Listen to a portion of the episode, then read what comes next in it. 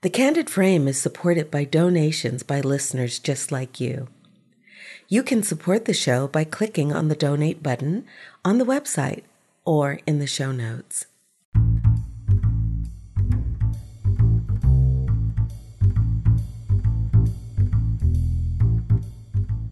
This is Ibarionex, and this is The Candid Frame.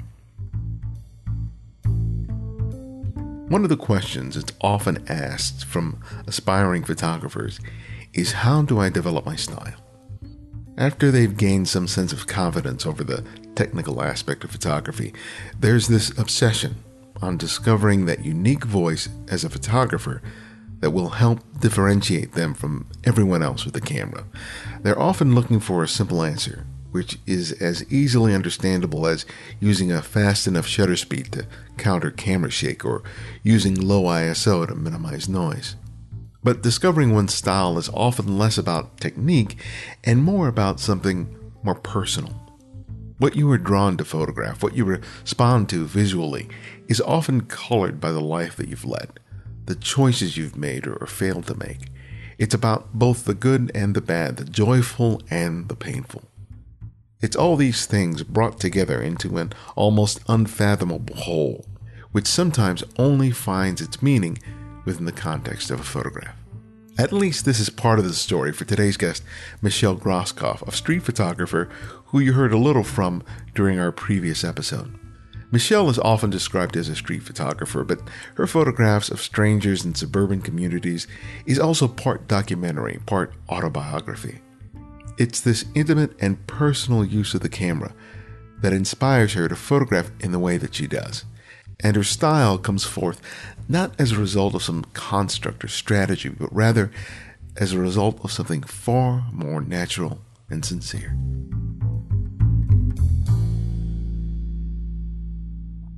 Well, I love your work, and I'm, I'm so glad that I got a chance to, to meet you in person a couple of weeks ago. Yeah, thanks. Ditto back. That was a lot of fun. It was. Um, I'm so impressed by your work. Oh, thank you. All right. Yeah, I was, I've been taking a look at it for the last couple of days, and uh, I love how you explore suburbia. Oh, thank you. When a lot of people think about street photography, they think of more urban situations, mm-hmm. and um, I, I love it when because I think part of the the issue is that people who are practicing street photography usually live in suburbia. Mm-hmm. And so they don't think that there's anything of interest to photograph there. Totally. And you kind of reveal, you really turn that on its head because you really reveal that it's not, not just about going into some sort of urban environment and creating these gritty photographs. Right. Um, that there's really interesting subject matter to be had everywhere.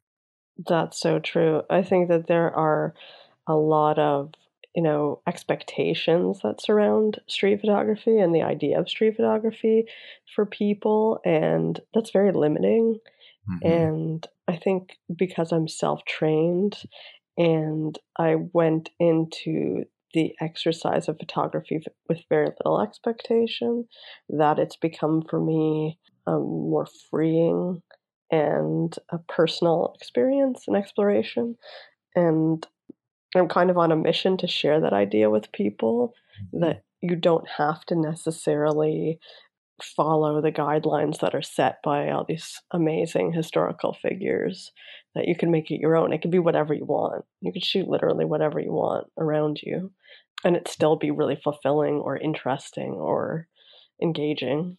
Yeah. Well your work is, as you said during the presentation is very personal. It's very mm-hmm. reflective of of you growing up yeah. Um, so wh- wh- why don't you provide people a little background into what, what that story is? Because it informs so much of your work, and I think it would be really helpful to have an understanding of. Oh yeah, totally. Um, so I am from a small suburb outside of Toronto, Canada, and it was a really nice place to grow up. I feel I had a sort of a lucky childhood it was uh, a kind of a place where we knew all our neighbors. The kids were able to run free. Um, I had a lot of freedom to just kind of explore. Uh, I spent a lot of time alone. It was a Jewish suburb, and by that I mean just a large Jewish community.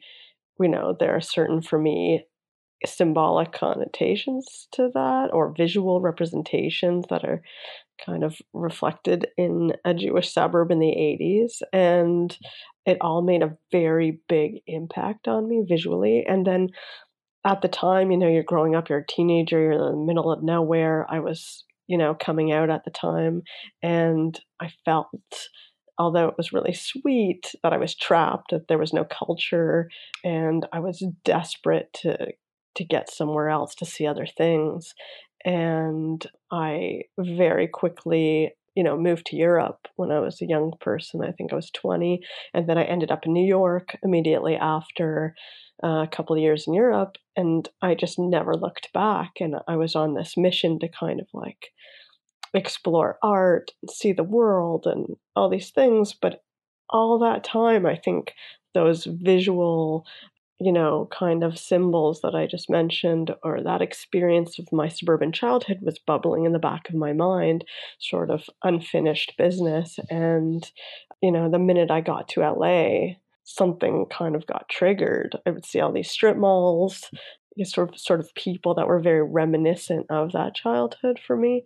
And I just ran with it. I just decided, whoa, I, I'm just going to start photographing these people and follow up on this feeling that I have and kind of like re explore those childhood memories. So that's kind of where I'm coming from. It's very personal. I, I keep calling it street photography as autobiography. So when you started photographing in the streets, were you were you already conscious of that, or did you start seeing it in the work and discover that, oh wow, I'm really kind of exploring aspects of my own my own life in here. Yeah, no, it definitely came later. Firstly, I've been shooting you know, street photography since I was 15. Um, I very early on grabbed a camera and ran around the city of Toronto and then New York. But throughout that whole chunk of my life, I was shooting, I think, along the guidelines that were set for me. I would do sort of decisive moment stuff. And I have a, a huge amount of really fun work. I think that's reflective of that style.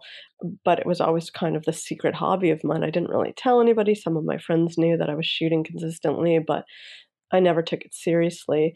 And I think when I got to LA, I sort of shifted gears and I was you know, this is a long story, but I found it really hard to find work here and I sort of struggled with, you know, being in a new city and not really knowing people and all the things that come with a big move after many years. I would walk my dog and take these photos. And I think it was after a few months of doing that that I started to recognize, oh, I, this must be like some kind of healing process or something, or I'm definitely doing something here that's more personal than what I was doing before. I started to you know think about what that meant and and then it kind of became clear to me and my style shifted dramatically um, from my early work for sure. I mean you look at them side by side they're completely different. Yeah. Because you get you you get very intimate you get very close. Yeah. Um, you're working with flash.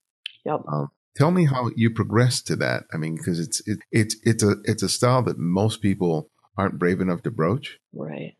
Yeah. and and so I'm sure that there was some sort of build up to getting to the point where you could do that as regularly as, as you do. Yeah, um, it definitely took some practice. Uh, the first year, I've always been very attracted to color. I think LA has a pop quality that I'm so intrigued by.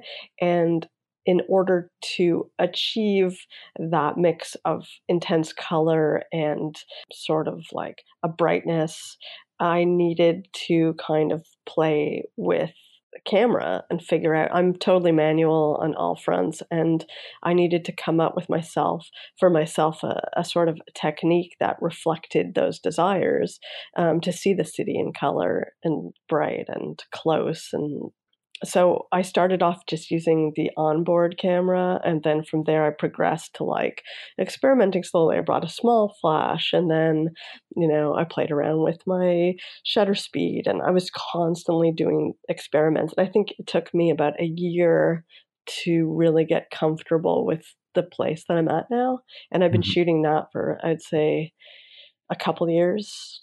I use Fuji. I use a small camera, and yeah, I'm just I'm still experimenting all the time. And yeah, there's a huge um there's a lot of practice that goes into I think being comfortable with just running up to somebody with a camera, a flash. That definitely took some trial and error to build my confidence. And I, I still get scared. And sometimes I'm still also playing around with the idea of how not to be as obvious in the street. And mm. still capture sort of like subtle moments because more and more people are seeing me. I have a giant rig with this like flash. and so um, that's changing the work. It's more portraiture now, and um, sometimes that frightens me. I, I love the idea that people don't know that I'm shooting them, and I'm always really interested in capturing something that feels sincere. Um, so it's a it's still an experiment for me. I'm still working on it. Why do you need to be so close? Why what what do you capture by having reducing that distance between you and your subject that you feel like you couldn't get otherwise? Uh, totally. There's a couple of ideas behind that. First and foremost is the idea of memory. I have these very specific images in my mind of my childhood a lot of hands, um, a lot of big nails, big glasses, big hair, these details that I think I'm obsessively trying to recreate. And in doing so, it's important to me that there isn't a lot of background in my photos that kind of give you a sense of place necessarily, because that would ruin that sort of, you know, what I'm going for, what I'm trying to capture. I want a timelessness.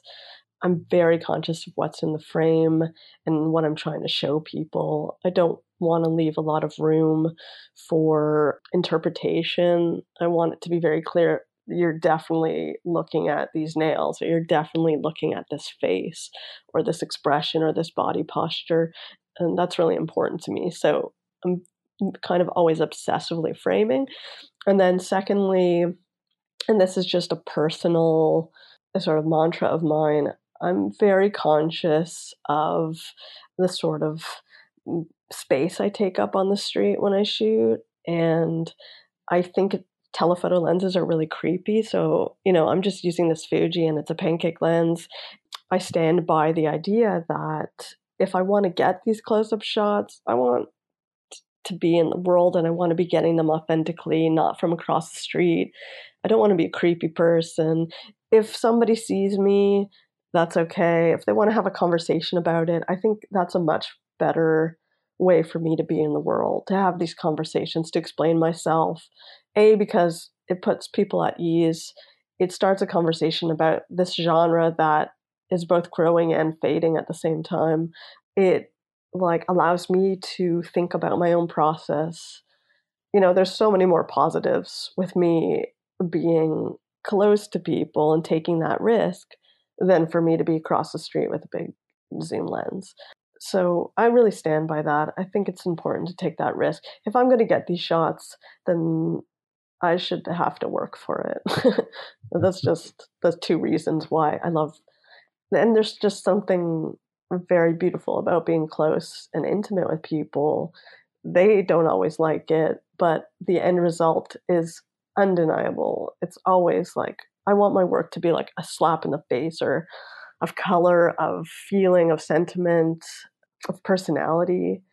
And it's, you know, sometimes I take a picture that's a little bit longer, um, but I, it's usually, and my inclination is to be up close.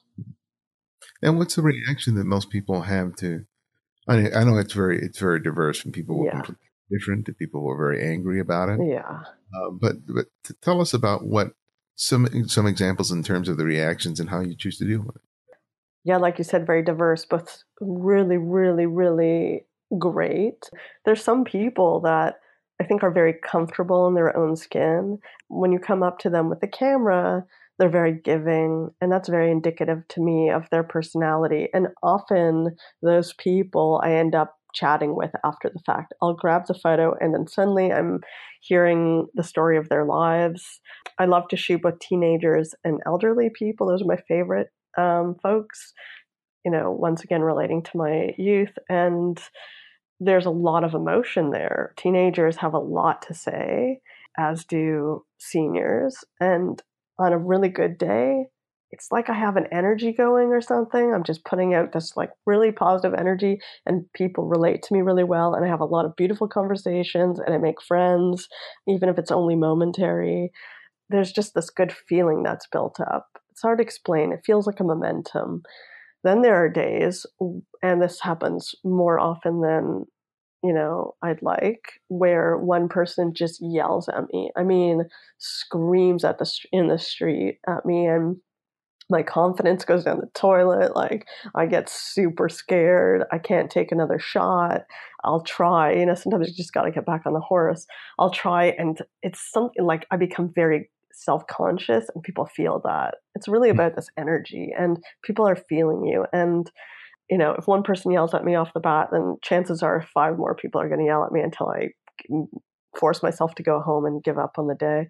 I've had a lot of bad experiences with men I'm kind of a small lady. I'm like, I think on a good day I'm five four, and a lot of men will kind of like hover over me to ensure that I erase the photo. I've only erased one photo in my life, I think. Um, mm-hmm. So there's a lot of argumenting that happens, and I try and calm people and talk to people. But um, I've definitely felt physically threatened before and shamed.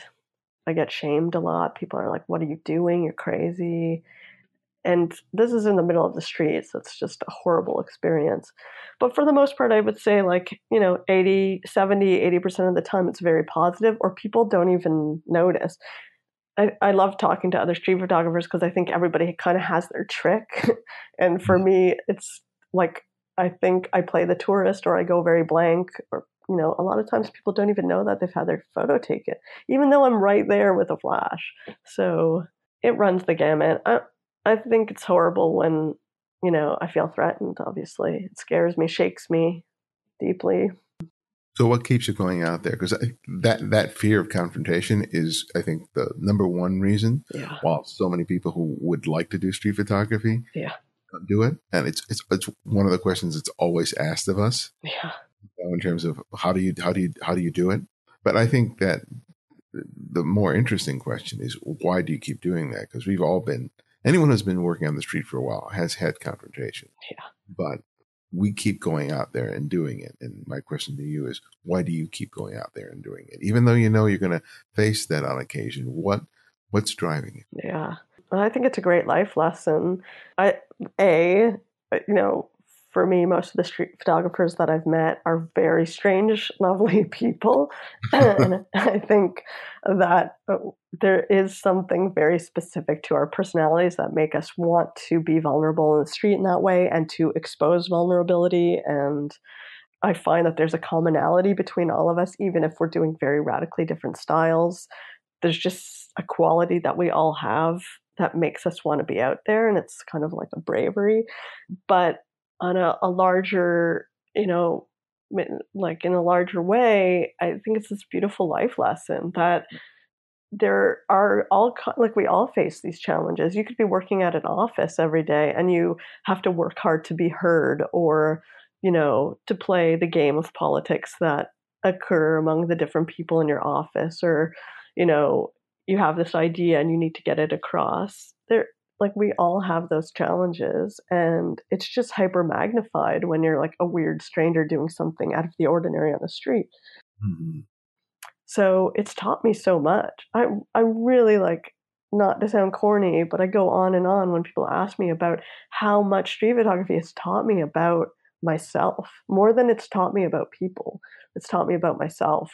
You know what what makes me tick what i love to look at what I'm interested in, you know, how resilient I can be, how creative I can be.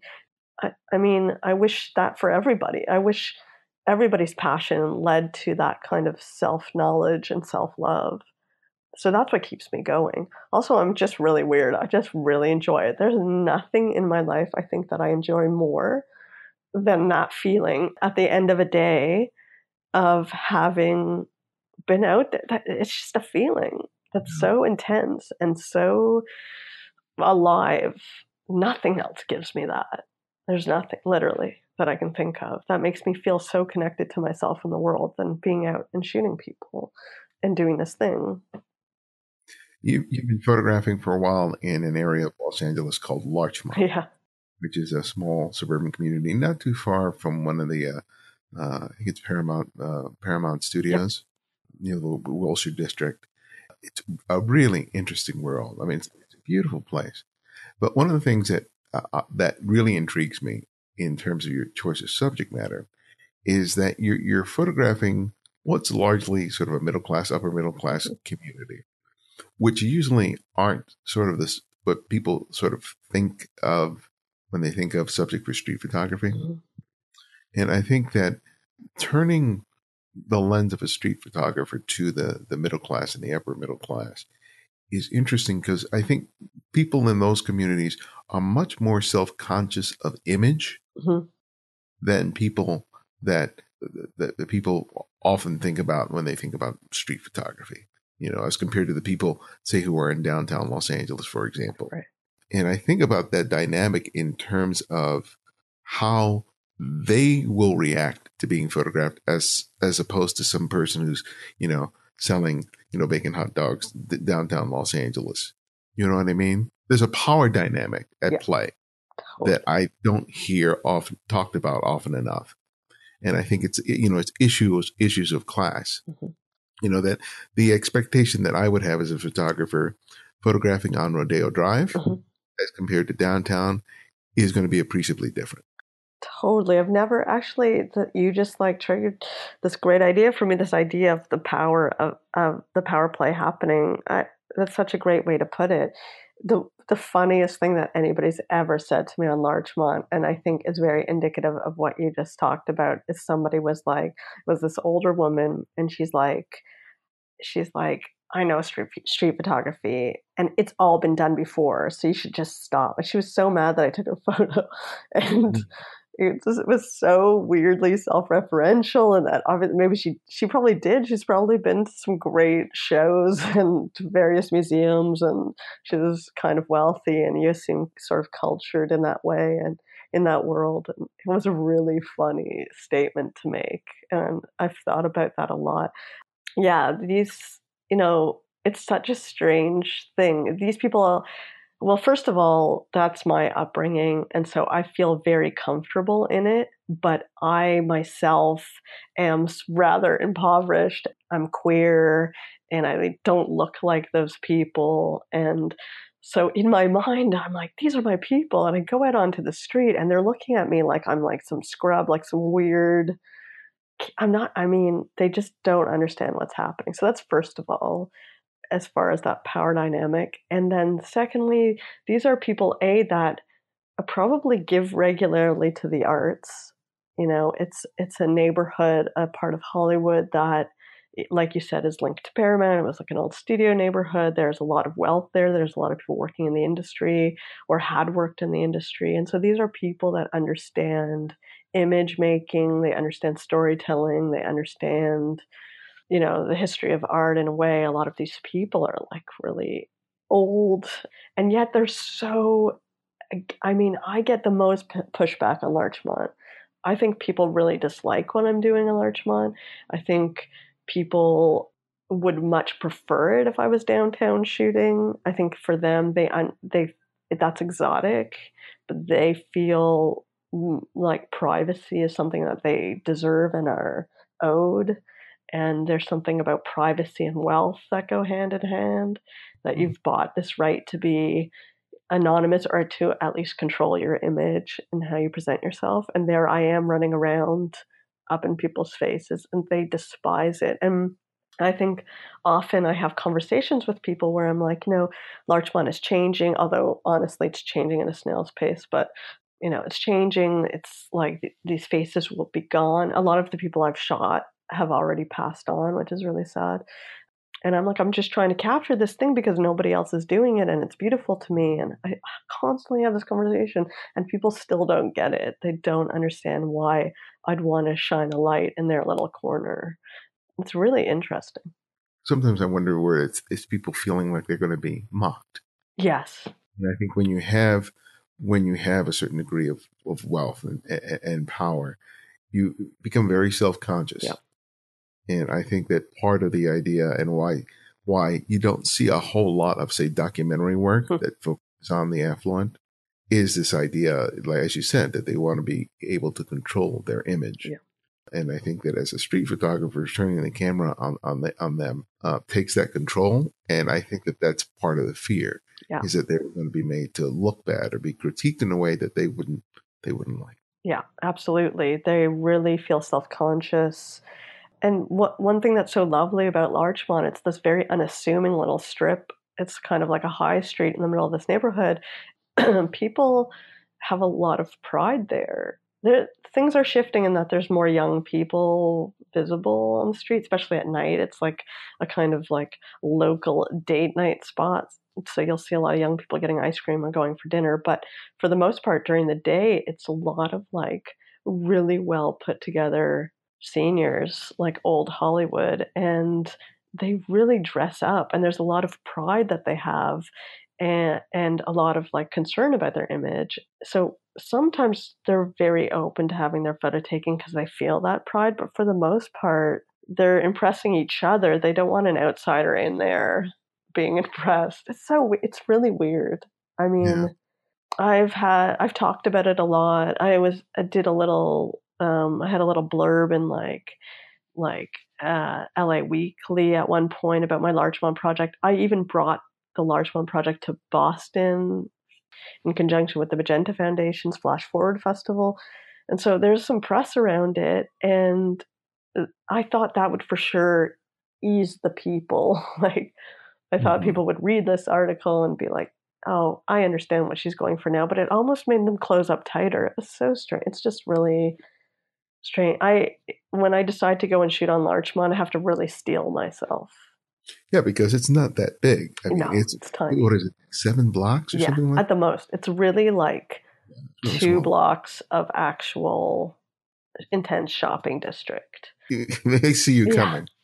Yeah, and I'll make a few swings around because it's kind of short. So I'll just Hmm. go in circles. And there are many regulars like th- that sit out and have coffee, and like there's spots in the street where they like to congregate, and you know people are doing their shopping, and they see me coming a mile away, and that like it's gotten kind of uncomfortable. I almost don't appreciate it anymore as Hmm. much as I did. They like, which is sad to me because it's very unassuming, but it has some of the most amazing faces I've ever seen. Like, there's people on Larchmont. People don't like if you just stop for a minute and really take notice. There's some incredible people watching on Larchmont. Just really beautiful, like swath of this kind of like old middle class, upper middle class Hollywood, and you know, that fascinates me. But, you know, it's like coming home for me, but I'm such an outsider to them. It's really uncomfortable. It's sad. Yeah, it's, I like I look at your pictures, and as you said, some people are just they're so well put together. Yeah. I mean, the attention to detail in terms of their shoes, Mhm. their nails, their hair, all of it. But you, you're getting in so close that that you're realizing that they're oh, these are human beings. Yeah. because you're you're showing the blemishes, Yeah. the the, the un, slight pieces of unkempt hair. Uh, it's not this sort of polished magazine look, and I think I think that probably creates a level of discomfort, not not only in terms of the people being photographed, but people looking at the pictures. Yeah. Because I think there's there's such a, a refreshing realness to to the photographs. Because I look at these people and I go, I know these people. Yeah. People all the time. Yeah. But you know, and, you reveal that in your in your photographs, and I think that's that's what I love uh, love about them. But I can understand that that's also what what would put some people off about them. Yeah. Well, thank you for saying that. That's exactly what I'm going for.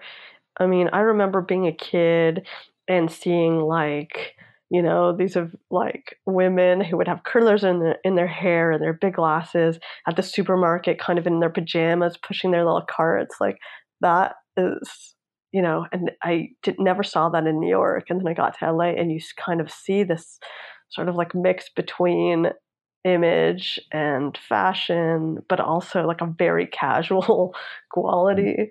Like LA is a super casual place, and it's so beautiful and sensitive and I'm just so in love with it and so attracted to that kind of little bit of anxiety or that little bit of like just mistake. I don't know. I think it's so beautiful and very telling of who we all are and underneath everything. And I think a lot of people think of LA as from afar, and I certainly did as something very glamorous. Then you get here, and it's really like a beautiful, diverse city. I'm just lucky that I have the opportunity to focus on the things that interest me because it's so, I mean, you know, I've met a ton of street photographers in LA who are all doing very different work mm-hmm. and all in one city. It's kind of epic. And, you know, I think because I'm queer and in my background is film and, you know, I'm political and, uh, you know, it's very important to me to see street photographer get, get to a place of diversity. This is kind of straying from your comment, but, and it's it kind of like sometimes I wake up and I'm a little bit sad that I'm focusing on the white upper middle class for the white middle class. Um, but you know, that's my personal mission, like not mission, but that's my path, and that's where I come from, and that's who I'm shooting. And they may not even appreciate it, but it's about me in the end, and that's kind of just what I'm doing. And yeah, all those little frailties really speak to me. Yeah. Yeah. I, and I love seeing pictures from people because street photography, good street photography is, is very self-reflective. Yeah. I, I know when I, when I look at my own work and I know what appeals to me, I know it's just like you. It's deeply rooted with what I grew up with. Yeah. You know, what's familiar to me, what's, what, you know, the characters that I gravitate to. There's a reason I gravitate to them over and over again and it's and it's beyond simply what they may look within the confines of the frame. You know, there's something that resonates with me, yeah. and that's what I'm drawn to uh, in so many ways. And I think that until you get to the point where you recognize that, your photographs can end up being very derivative of a lot of the street photography exactly. that's, out, that's out there, and that and that's the that's the challenge. Um, like with with your work, as you said, you like exploring seniors and teens. So what, let's talk about seniors for now. When you, when you photograph these people in Larchmont in Hollywood in different parts of Los Angeles, when you take a look at those photographs, what are they reminding you of? What, what do they connect for you when you take a look at those photographs? Um, def, that's like all my childhood. Like literally, my colorful Jewish family, who all these people have passed on sadly. And also, if anybody listening knows anything about Toronto at all, there's the corner of Bathurst and Steeles, which is like very far north of the city. Um, it's kind of a mix between, or it used to be when I was growing up in the 80s and 90s, this kind of mix between Russian. There was like a little Odessa almost, and um, old world Jewish. And then a little further north was like burgeoning, like kind of middle, upper middle class community that was growing. That's exactly what they remind me of. Like to a T, I can almost take each and every one of them and pick them up and put them into my childhood. There was an old folks' home right on the corner of Bathurst and Steeles, um, next to McDonald's, and every day all the seniors would come and sit out front on these benches and my grandmother lived right across the street and i would you know wait for her to get home from work after school and i would just watch all these people it is 100% without a doubt coming from that exact place for mm. sure and like sometimes i'll go home to toronto and like there's my whole neighborhood that I grew up in Vaughan and North York and I'm I'm working on this slowly but I have this huge desire to get a grant Canadian grant to go and shoot the neighborhood that I grew up in because although it's changed a lot it hasn't it still has that kind of old world quality and slightly reminiscent of Larchmont sort of. Um, and yeah I just get so excited just thinking about it and you know, I had gone home, gone home for so many years, and I didn't even bother visiting where I was from until I moved to LA. And I'm like, I should go and see what, you know, if these memories are real or if, you know, I'm making this stuff up or if this still exists. And I went home and I had such an emotional experience of it. you know, I it just that was really I think the moment where I tied together memory and my current work and actually being in the space where that was developed initially for me. Yeah, that's what I'm thinking. Old people are just the best. I ho- I can't wait till I'm old, hopefully, and I'm still shooting. Like, can you imagine being on the street and having like an 80 year old woman jump up at you with a camera? I mean, that's my dream. that's nirvana for me. Um, they have so much to teach us too. I mean, when I sit down, I have a lot of conversations with people, like I said, and especially old people. You know, they're not listened to. Their family ignores them. They're wandering around, and they have so many beautiful things to share and teach, and quirky, weird stories and the history of LA. And I mean, it's just amazing. You have to respect that. And I love the, the, the pictures that you did of the young girls. Yeah. That's just really uh, fascinating. Yeah. Yeah. Same thing. I mean, I grew up surrounded by young girls going to the mall, and it, I, it's so powerful. It never changes. Like that power of gaggles of young women. Like, they're, it's just this, it's a very powerful symbol of women that, you know, sort of gets broken apart as you get older. It's I think at that time when young women are their strongest as teenagers and I love that. I love tapping into that energy. I love the fashion of it. I love their choices and what they wear and how they stand and how they look at the world and present themselves and the experimentation that happens. And like, I always feel so lucky when I find an opportunity where I get to shoot that. Um, because it's hard. Like I'm 40 and I still think of myself as young and cool, but you know, I'm not. and so they look at me like, who is this lady shooting me? But I just think it's very powerful, those representations. When you see those photographs of the girls that you, you photograph, what did what did you learn about your own childhood or your own girlhood and how you saw yourself as a girl now? Now that you have the chance to regularly turn your lens on on these young people. Yeah, well, not to turn this into a therapy session, but as a kid, you know, I was really nerdy. I was really awkward. Um, and I like was always kind of on the outside of stuff, which I think is really relevant to street photography um, and photography in general. But um, I think I always wanted to be a more of a part of that group. Later on in high school, I found all the arty kids, and it changed my life. And I did, you know, find my community and then the queer community and the dance community and all that kind of stuff. I, that was a big part of my later high school days. But early on, when I was really young, I spent a lot of time alone looking at other groups. And I still do, I'm still like a big loner. I don't, you know, I'm not very social. And so I think it's like the mystical, magical other for me. I think that's what it is. I think that I'm looking at these girls and I'm thinking like, wow, you know, still like I'm being transported back to being young and being like, wow. Do you turn your lens on on the queer community? No, I should. That's the thing. That's why I wake up sometimes with guilt. like I so badly like and fiercely like want to see more diversity especially i you know my dream is that you know photojournalism and art in general comes around to diversity, but especially street photography. I mean, I'm staunchly angry at the limited response to street photography.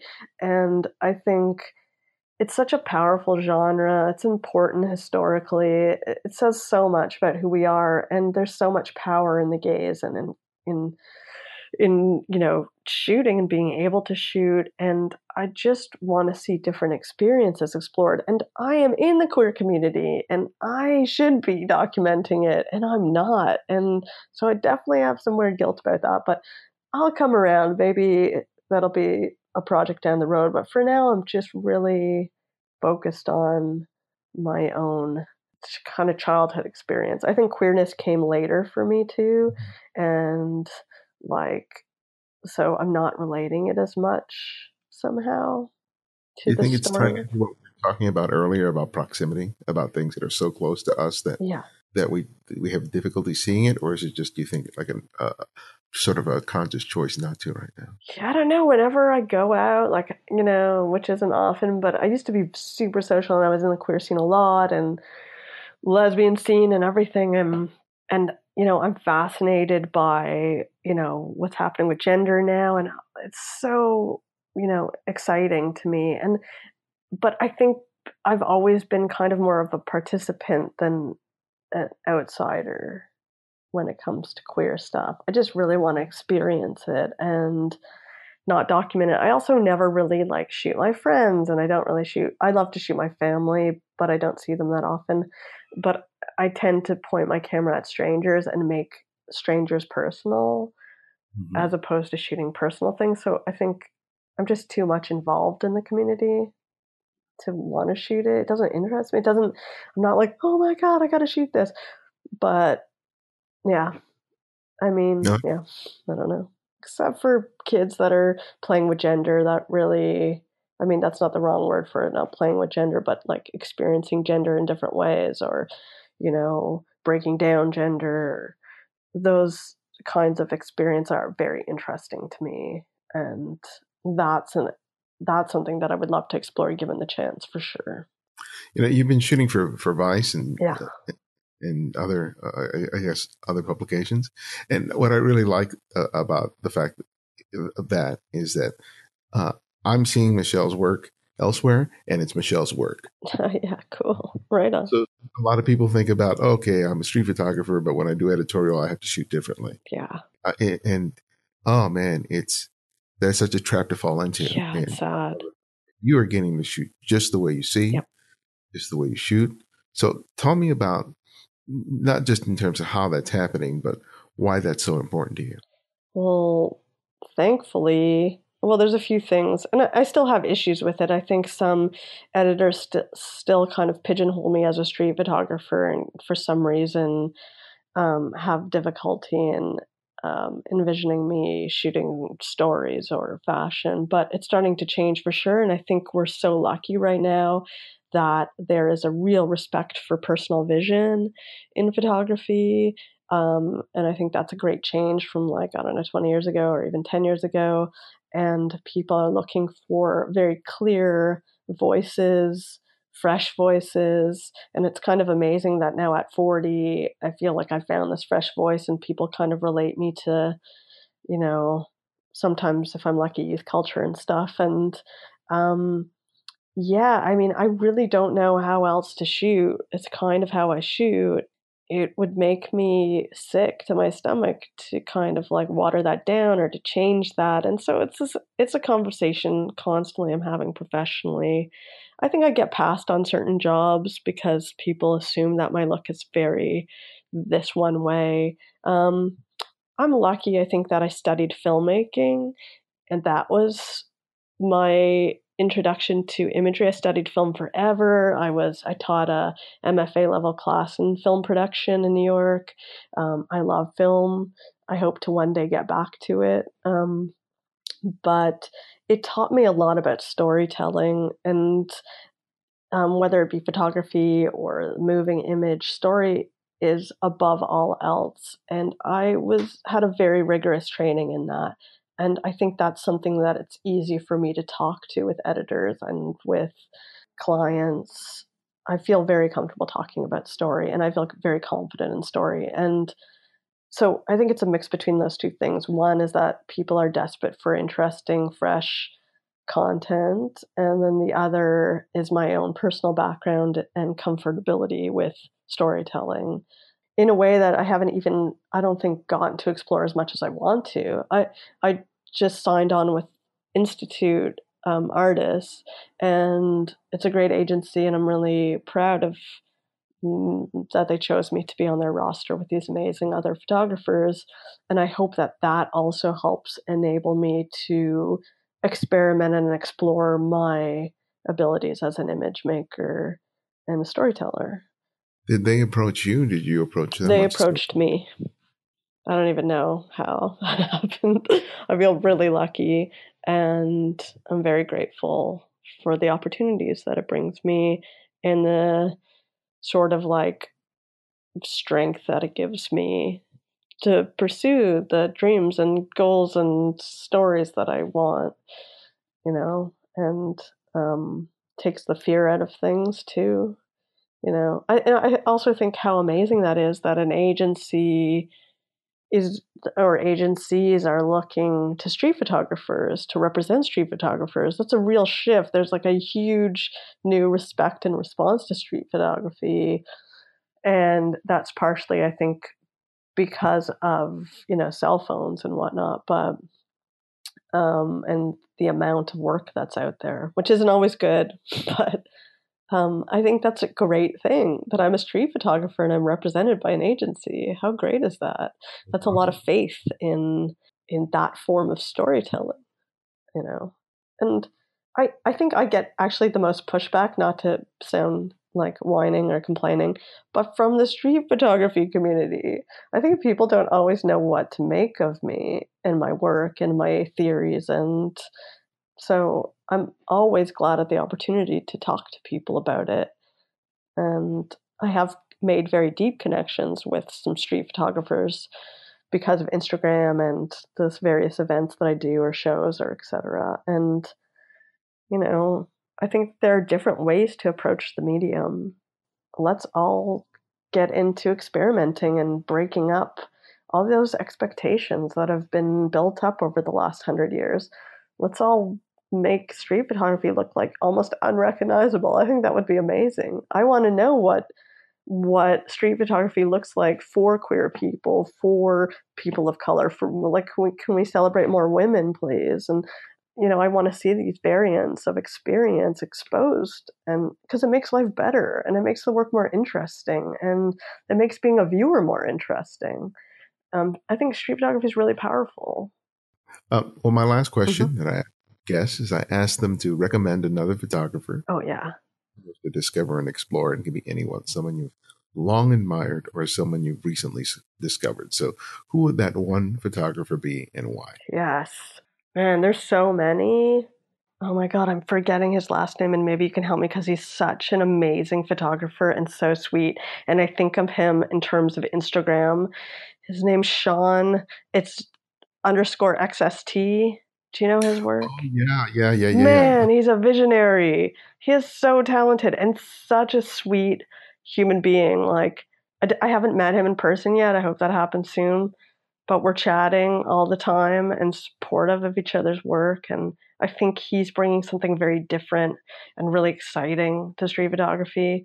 Um, oh my God, there's so many people. Ali Cherkis in London right now. There's a kid whose name I do not know, and I don't know who he is, but his name is Bandini3000 on Instagram. He's amazing he's so weird and his work is so different from anything I've seen before, and I'm just so in love with it. Uh, Alexander Coggin is also amazing. There's so many. I mean, there are just so many amazing photographers. Tammy Mercure, and she's out of the South, and she works consistently, and she's a hard worker, and she shares her love of photography with the world by curating, by being a voice on Tumblr, by supporting female photographers. I, mean, I could, there's a list that can go on and on, but uh, I'll stop there. I, I can literally sit here for another hour and mention people that inspire me on a daily basis. And well, what where can people go to find more about you and your work? Um, I am Daily Street, one word, on Instagram, and I update that sometimes too much on a daily basis. I shoot every day and I upload every day, and that's probably the best place to see current. I'm also Daily Street on Tumblr, and my website is mgroskopf.com. And those are great places. I'm working on a monograph with with the Magenta Foundation I'm really excited about it. It will be my first book. Uh, that might not come out for like a year, but we're starting to edit. And so that's super exciting. And yeah. Well, thank you for making time for me. And you're awesome. Well, I was so excited. I feel really honored to be on your show and to have met you and seen your work. And really, uh, I hope we should go out and shoot. That's for sure.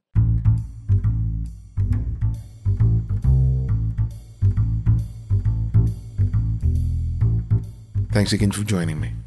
Please remember that you make a big difference in our show. Take the time today to write a review in the iTunes Store and make a small contribution to the show. It all goes a long way.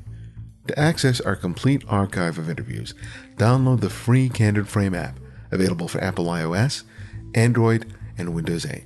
Links for each can be found in the show notes and the website at thecandidframe.com.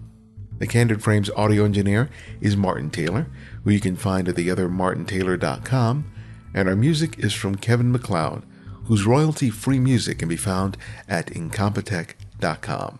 And this is Ibarionex, and this is The Candid Frame.